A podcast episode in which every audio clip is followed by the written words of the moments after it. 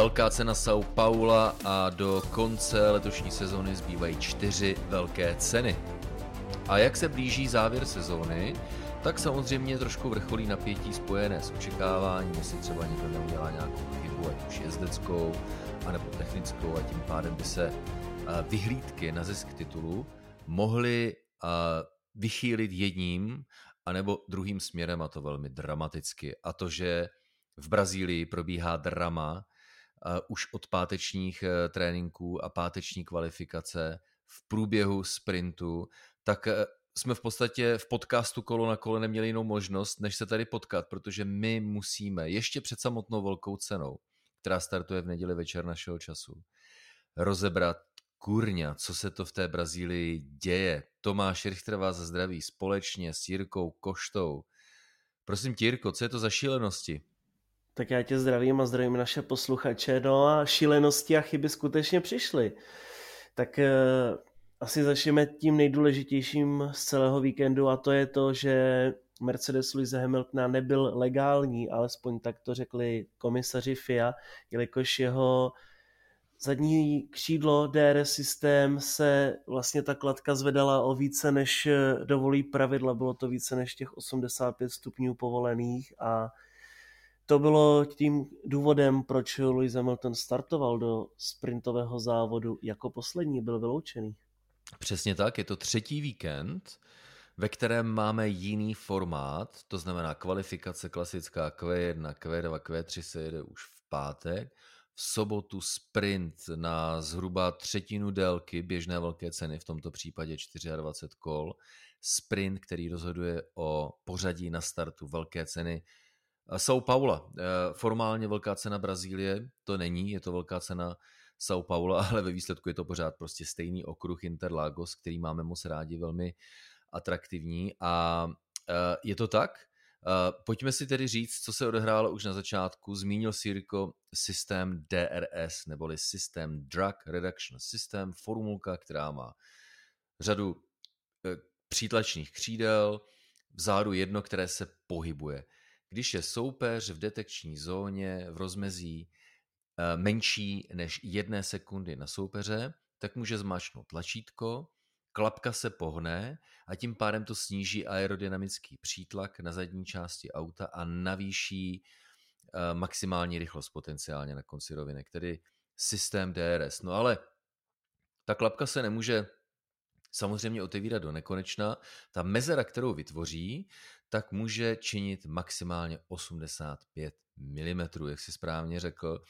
No a najednou, člověče, ale Jirko, řekni mi, jak to všechno nastalo. Prostě komisaři vzali, uh, vzali uh, jakési, uh, jakýsi, jakýsi přípravek, který kontroluje to, jestli zadní spoiler, ty dva elementy, horní a spodní, drží tu příslušnou mezeru. To znamená, strčí tam tenhle ten přípravek, zatlačí silou, která není velká, odpovídá zhruba 10 newtonům, což, což je síla odpovídající váze jednoho kilogramu.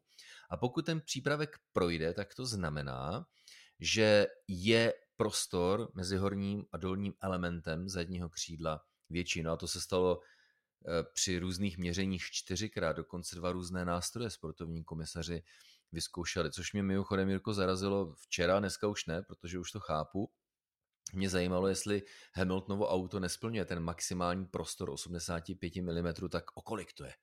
Je to o milimetry, je to o pět, je to o deset. Jsem si říkal, jak moc velký ten prohřešek je, ale už jsem pochopil, sportovní komisaři neřešili o kolik. Zkrátka, když ten větší rozměrově větší nástroj projde tou mezerou na zadním křídle, tak zkrátka auto eh, nesplňuje technické parametry. No a Jirko, ještě možná na vysvětlenou, Jedna věc jsou sportovní regule, když pilot udělá chybu, něco se mu nepovede, zkrátka se nechová dobře, tak může dostat buď napomenutí, nebo třeba trest pěti sekund, nebo stop and go, ale v případě technických regulí, když auto neodpovídá technickým regulím, tak musí být diskvalifikováno. A to je přesně to, co se Hamiltonovi stalo. Uh, Jirko, ještě uveďme naše posluchače podcastu Kolo na kolo do děje. Stalo se tak ve velké ceně, kdy Mercedes nasadil Hamiltonovi pátý motor, konkrétně jednotku spalovacího motoru, protože Mercedes říká, no nám ty motory nějak rychle stárnou, padají na výkonu a pokud bychom si nechali tenhle ten čtvrtý, tak by v závěru sezóny neměl dostatek výkonu, abychom dokázali s Maxem Verstappenem a Red Bullem bojovat o titul. Takže pět míst trestu na startu a pak tahle ta penalizace, která spočívala v tom, že Lewis Hamilton startoval úplně poslední do kvalifikačního sprintu. Jenomže Jirko, prosím tě, Hamilton po té, co startoval poslední, tak v cíli tohoto 24-kolového sprintu je v cíli pátý. Co tomu prosím tě říkáš? To má jako, to má, co to má v té zadnici? Má nějakou koudel nebo nějakou forsáž? Uh, to dokážu na PlayStationu taky. no ale když si nastavíš, prosím tě, uh, úroveň soupeřů na 80%, to bych taky uměl samozřejmě. Spíš tak na 20. Každopádně uh, ještě trochu zpátky k tomu, co ty jsi načal, myslím si, že hodně pomohlo to, že má Luis čerstvou pohonou jednotku. Spalovací motor, že jo? Spalovací tak, motor. Ano, In, ano, ano. Ty víš co, ty to myslíš dobře. Uh, ICE, jo? ICE. ICE ano. Internal Combustion Engine, to je taková trošku lekce angličtiny a omlouvám se za výslovnost, ale to je ten prostě ten klasický spalovák, že jo, to je přesně to, co tak, pořád nejradši. Tak. Přesně. Tak tohle, tak jenom tenhle ten kus, Jirko, jak správně říkáš, tak jenom tenhle ten kus Lewis Hamilton vyměnil a proto je to v úvozovkách pouze trest pouze pěti míst na startu. Ale určitě to sehrálo svoji roli a myslím si, že to bylo vidět především, když se aktivoval systém DRS, protože ten Mercedes Lizův skutečně hodně letěl. A pak i ve srovnání třeba s McLarenem, kdy Daniel Ricciardo trochu alespoň zkoušel bránit, tak přestože i on měl DRS, tak neměl šanci. A prostě to Hamiltonovi jelo a zaslouženě se tak dostal až na pátou pozici. Já jsem to odhadoval, že by mohl být tak osmý, desátý, takže to bylo ještě lepší. A samozřejmě jedna věc je, že máte nejlepší auto v poli, nejlepší motor, ale zároveň, jak ukázal Max Verstappen nebo Sergio Pérez, je to pořád i o talentu a o nějakém tom risku, který tady na sebe Hamilton vzal. Takže klobouk dolů, dobrý výkon, páté místo je hodně důležité, protože, jak už jsme říkali, má tu penalizaci pěti míst pro ten hlavní závod nedělní, což znamená, že bude startovat jako desátý. A z toho desátého místa už se dá něco vymyslet a v podstatě tak můžeme říci, že Luis tímto sprintem neutralizoval tu svoji penalizaci a na jednu stranu má zase velké štěstí, protože kdyby to byl normální víkend, tak eh, by to měl asi daleko těžší. Přesně jak říkáš. A eh, je to ostře sledovaná kauza. Já jsem se snažil informovat o průběhu, protože my jsme už od včerejšího večera po kvalifikaci čekali na rozhodnutí komisařů a já jsem šel spát až po třetí ráno, protože jsem čekal, jak to dopadne a po té třetí ráno našeho času komisaři řekli, hele, odkládáme to na zítřek. No, myslel jsem, že eh, se o mě pokusí infarkt, protože spánkový deficit, to je, to je sebevražda bez jakéhokoliv rozhodnutí. No tak jsme čekali, ale čekali jsme i celé sobotní odpoledne až do večera, protože a někteří fanoušci to kritizovali na straně druhé, a to naprosto chápu, protože je to rozhodnutí, které může potenciálně rozhodnout o titulu mistra světa, takže Oni se museli ujistit, že neudělají žádnou chybu, že nikomu neublíží, že budou spravedliví. A Jirko, mohu ti říct, si prostudoval jsem velmi pečlivě rozhodnutí komisařů, které má tři stránky velmi sofistikovaného technického textu. A mohu říct si tedy, jak často nedáváme na komisaře, ta ten, tentokrát se to snažili rozhodnout fakt spravedlivě. Prostě zkrátka Hamiltonovo auto nesplňovalo limity. Není to určitě tím, to je důležité říci, že by Mercedes nějak záměrně podváděl, zkrátka jim to nějak selhalo, ať už to je uh, uvolněný ten motor, ten hydraulický, uh, ten, ten hydraulický systém, který aktivuje uh, DRS systém, otevře tu klapku, anebo je to zkrátka špatným sestavením celého systému. Není v tom úmysl, to je důležité, ale zkrátka auto nesplňuje technické limity. Jenomže, Jirko, ono to eh, mělo jedno, všechno jednu neuvěřitelnou zápletku.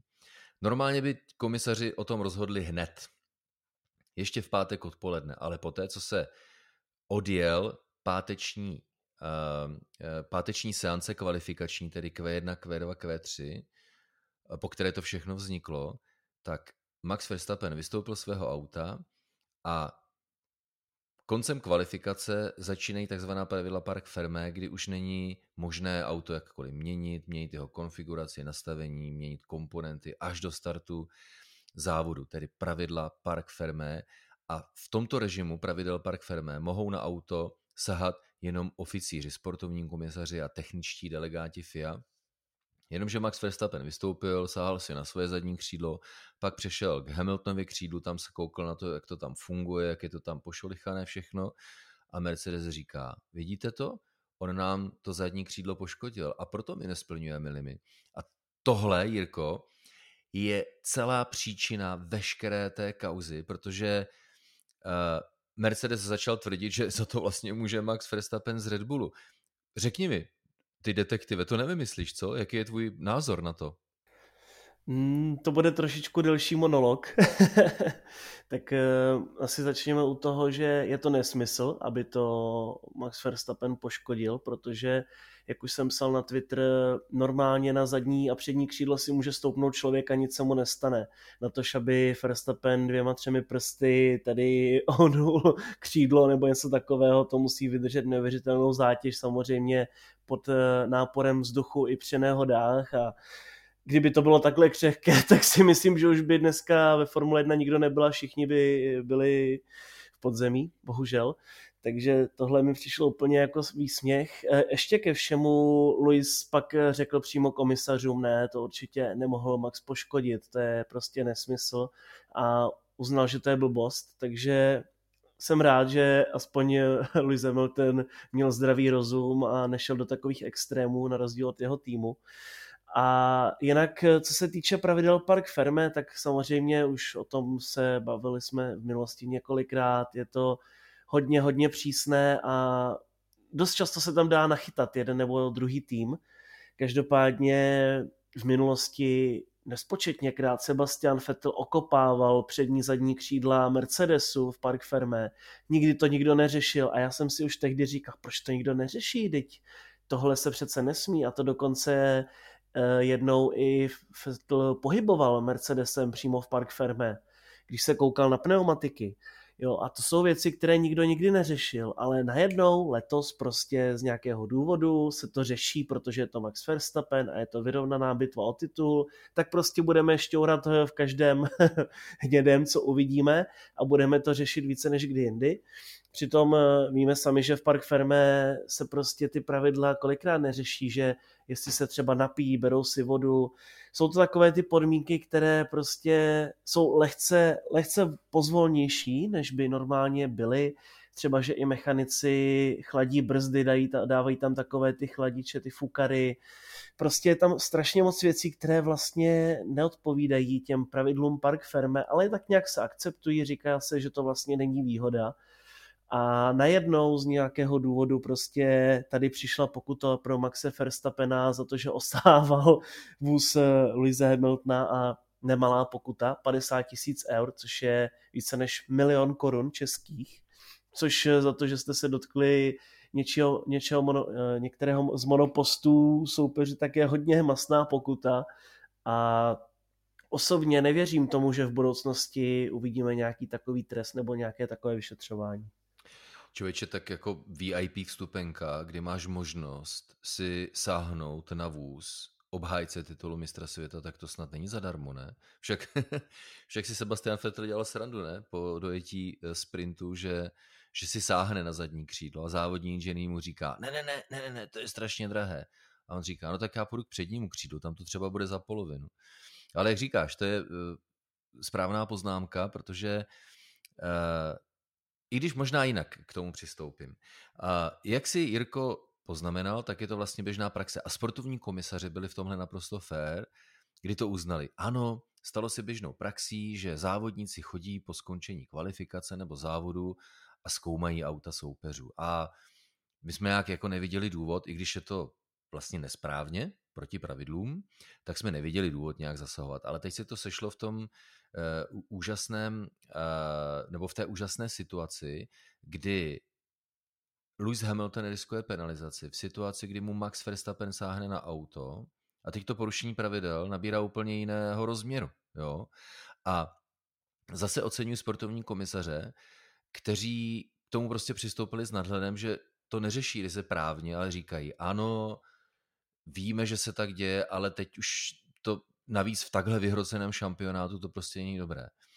A udělali správné rozhodnutí, podle mého názoru, že nepotrestali Verstappena nějakým fatálním způsobem typu, že mu e, nenařídili já nevím, diskvalifikaci nebo pokles několika míst na startu a tak podobně, ale teda dostal pokutu jak blázen, to už si zmiňoval.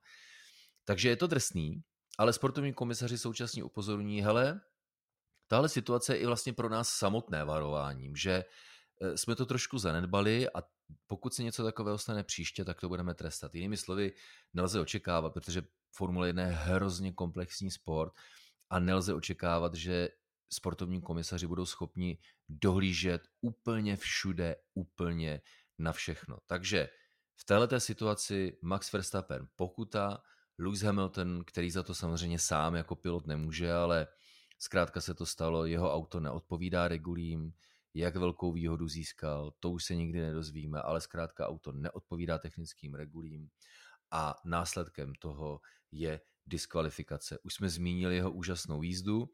Na startu velké ceny Brazílie nebo São Paula, jak chcete, tak bude stát desátý. Důležitý parametr, nový spalovací motor, velmi silný. V první a ve třetí fázi uh, brazilské dráhy je Mercedes neskutečně silný. A Jirko, uh, myslím si, že sprint to ukázal. Max Verstappen startoval na střední sadě pneumatik, to znamená s delší životností. Bottas je na měkčí sadě, červené, přespurtoval a dalo se možná očekávat, že se začne na té nejměkčí sadě trápit, ale v tom třetím sektoru, v té závěrečné třetí části trati, stoupání do kopce, do prostoru startu a cíle, no tak tam byl Mercedes neskutečně rychlý a prostě Verstappen neměl šanci neměl šanci, ale on neměl šanci ani Sergio Pérez, který bojoval s Carlosem Sainzem o třetí místo. To bylo vidět, že tam je prostě slabina Red Bullu a do toho kopce jak to netáhne. Protože vždycky v celém kole, hlavně v prostředním sektoru, se vždycky oba dva Red Bully dotáhly, ale ke konci bohužel tam to byl klíč kámen úrazu a tak nějak nám to předznamenává možnou budoucnost a zítřejší závod. Pakliže se Red Bulli zaseknou za svými soupeři, tak by to mohlo vypadat podobně. No eh, a to je eh, předzvěst a možná eh, určitý nástin toho. Právě tyhle ty kvalifikační sprinty, které se jedou na délku zhruba třetiny velké ceny, tak nám vždycky napoví, jak by to mohlo být třeba se strategií a jak by to mohlo být s travanlivostí pneumatik. Takže uvidíme. Zkrátka Bota startuje první, Verstappen druhý a Lewis Hamilton desátý. A uh, myslím si, že jsme nastínili všechno důležité, co se v Brazílii odehrává. Před sebou máme velkou cenu. Ještě jednou připomínám samozřejmě v neděli večer na programu Sport 2 Verstappen se těší uh, už docela solidnímu náskoku. A teď mi prosím tě řekni, Jirko, uh, čtyři velké ceny do konce, uh, Verstappen je na tom dobře, řekni mi, jak moc podle tebe na tom dobře, uh, už bychom asi se neměli schovávat před dotazy našich posluchačů podcastu Kolo na kolo, které sice neslyšíme, ale velmi silně vnímáme. Kurně, jak to vidíš s těmi šancemi, kdo bude, kdo bude kdo bude šampionem člověče letos? Mm, nějakou těžší otázku tam nemáš?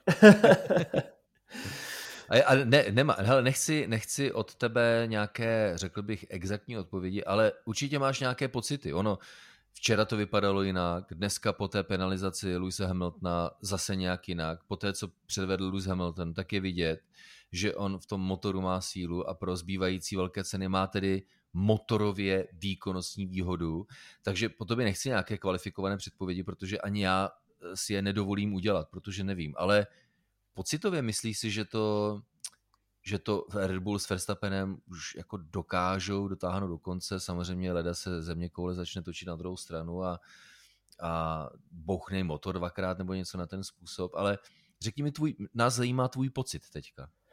No, já bych to vzal trochu za jiný konec já jsem si říkal, tak eh, teď se stane, že budeme mít Brazílii, pak Katar a Verstappen bude mít 26-bodový náskok. S tím, že nám bude zbývat Saudská Arábie a Abu Dhabi a okruh v Saudské Arábii se nestihne dokončit, tudíž se stane Verstappen mistrem doma od stolu. Což by bylo hodně zvláštní zakončení sezóny. No, tak to jsme chtěli slyšet, no, jako že se ještě nějaká no, velká se nebude rušit nebo něco. no, tak bylo by, to, bylo by to zvláštní vyvrcholení, ale letos bych tomu i věřil, protože už jsme toho zažili tolik, že je to na encyklopedii, na zlaté stránky, na největší knihu, co znám, na Bibli snad. Každopádně. Ne, to... Eh, no, Promiň, je to, je, no, jsem chtěl říct, že to je famózní sezóna. Já, já sám už jsem úplně jako nervózní. Já už, já už tomu nepřistupuji ani profesionálně a profesně ke, všem, ke, ke všem těm pracím, které dělám, protože uh, já už nevím, co se stane za hodinu, co se stane zítra, jo? takže to prožívám stejně tak, jako to prožívají tisíce fanoušků v České a Slovenské republice a samozřejmě 100 milionů fanoušků na celém světě. Ale abychom to zase hodili aspoň trošku do toho profesionálna. Takže, Jirko, eh, nemůžeme předpovědět, co se stane za týden v Kataru, to je jasné, to, to nikdo podle mě, ale pojďme si říci, víme, že Bota startuje první, Verstappen druhý, Hamilton sice až desátý, ale viděli jsme, co dokáže, takže on jako asi není úplně bez šance na stupně vítězů. Jinými slovy, mě to zrovna připomnělo slova Luise Hamiltona do sluchátek po dojetí do cíle sprintu It's not over yet, ještě není konec. Vnímáš to podobně třeba? Vnímám, ale mně osobně přijde, že jak kdyby byl, a to už jsme také říkali několikrát, Hamilton více nad věcí než Mercedes. A to bude asi prostě tím, že Hamilton to zná více, jak se s tím vypořádávat a jak s tím bojovat, než Mercedes jako takový, protože Mercedes nikdy v ohrožení nebyl reálně ve Formule 1. Od roku 2014 až do sezóny 2020 vždycky dokázali s přehledem vyhrát konstruktéry a teď je to pro ně nové. Teď musí bojovat na dvou frontách, nevědí, na co se soustředit dříve. A to by mohl být problém. Nevím, nevíme tedy přesně, co způsobilo ten problém se zadním křídlem Luise Hamiltona, ale zdá se mi, že tohle jsou přesně už takové ty věci, nebo zastávky v boxech Valtteriho Botaxe a věčné problémy. A taková ta zbrklost v podání Mercedesu, v tomhle případě mi přijde, že Red Bull to zvládá daleko lépe a také vidět, že se díky tomu dokázali dotáhnout právě na Mercedes v poháru konstruktérů. Každopádně, co se týče toho jezdeckého, tak já mám furt eh, tak nějak pocit, že asi by to měl být logicky Verstappen, protože odvádí dobrou práci, ale protože to bude ještě hodně napínavé a Verstappen nemá tolik zkušeností, tak bych zase přikládal spíše naděje Hamiltonovi, protože on dokáže asi udržet eh, nervy lépe. A pak, když to bude do posledního závodu sezóny, tak si myslím, že by to mohlo být spíše pro Hamiltona. Člověče, to je hodně zajímavý postřeh, co říkáš, jak je Lewis Hamilton, tak říkají, víc cool, než uh, uh, manažeři Mercedesu a tým jako takový. Uvidíme, uvidíme v neděli samozřejmě a já se na to těším, takže tenhle ten podcast kolo na kolo po kvalifikaci a sprintu třetím v letošní sezóně vznikl hlavně proto, abychom vám nastínili, jaké skandály a jaké problematiky a hlavně jakési zákulisní vysvětlení toho, co všechno se uh, dělo uh, mezi Lewisem Hamiltonem a Maxem Verstappenem, proč Max Verstappen dostal obří finanční pokutu a žádný trest. Oproti tomu Lewis Hamilton byl diskvalifikován, ale vypadá to jako výkonnostně, že mu to vůbec nevadilo, tak eh, z toho jsme všichni trošku pav, ale v tom dobrém slova smyslu, protože to je Formule 1. Takže tradičně po velké ceně São Paula, potažmo velké ceně Brazílie, eh, v São Paulském eh, okruhu Interlagos, čtvrtý závod od konce a my nedokážeme ani já, Tomáš Richter, ani Jirka Košta odhadnout samozřejmě, co se v závodě stane, ale určitě to rozebereme v tradičním pozávodním instapokecu. Už se nemohu dočkat, protože se nemohu dočkat, jak to všechno dopadne. Jestli se výkonnost, anebo třeba i nějaké to drobné štěstí přikloní na stranu Luise Hamiltona s Mercedesem, anebo na stranu Maxe Verstappena s Red Bullem. Nevíme to, nemůžeme to vědět a v tom je letošní sezóna Formule 1 úžasná a absolutně fantastická.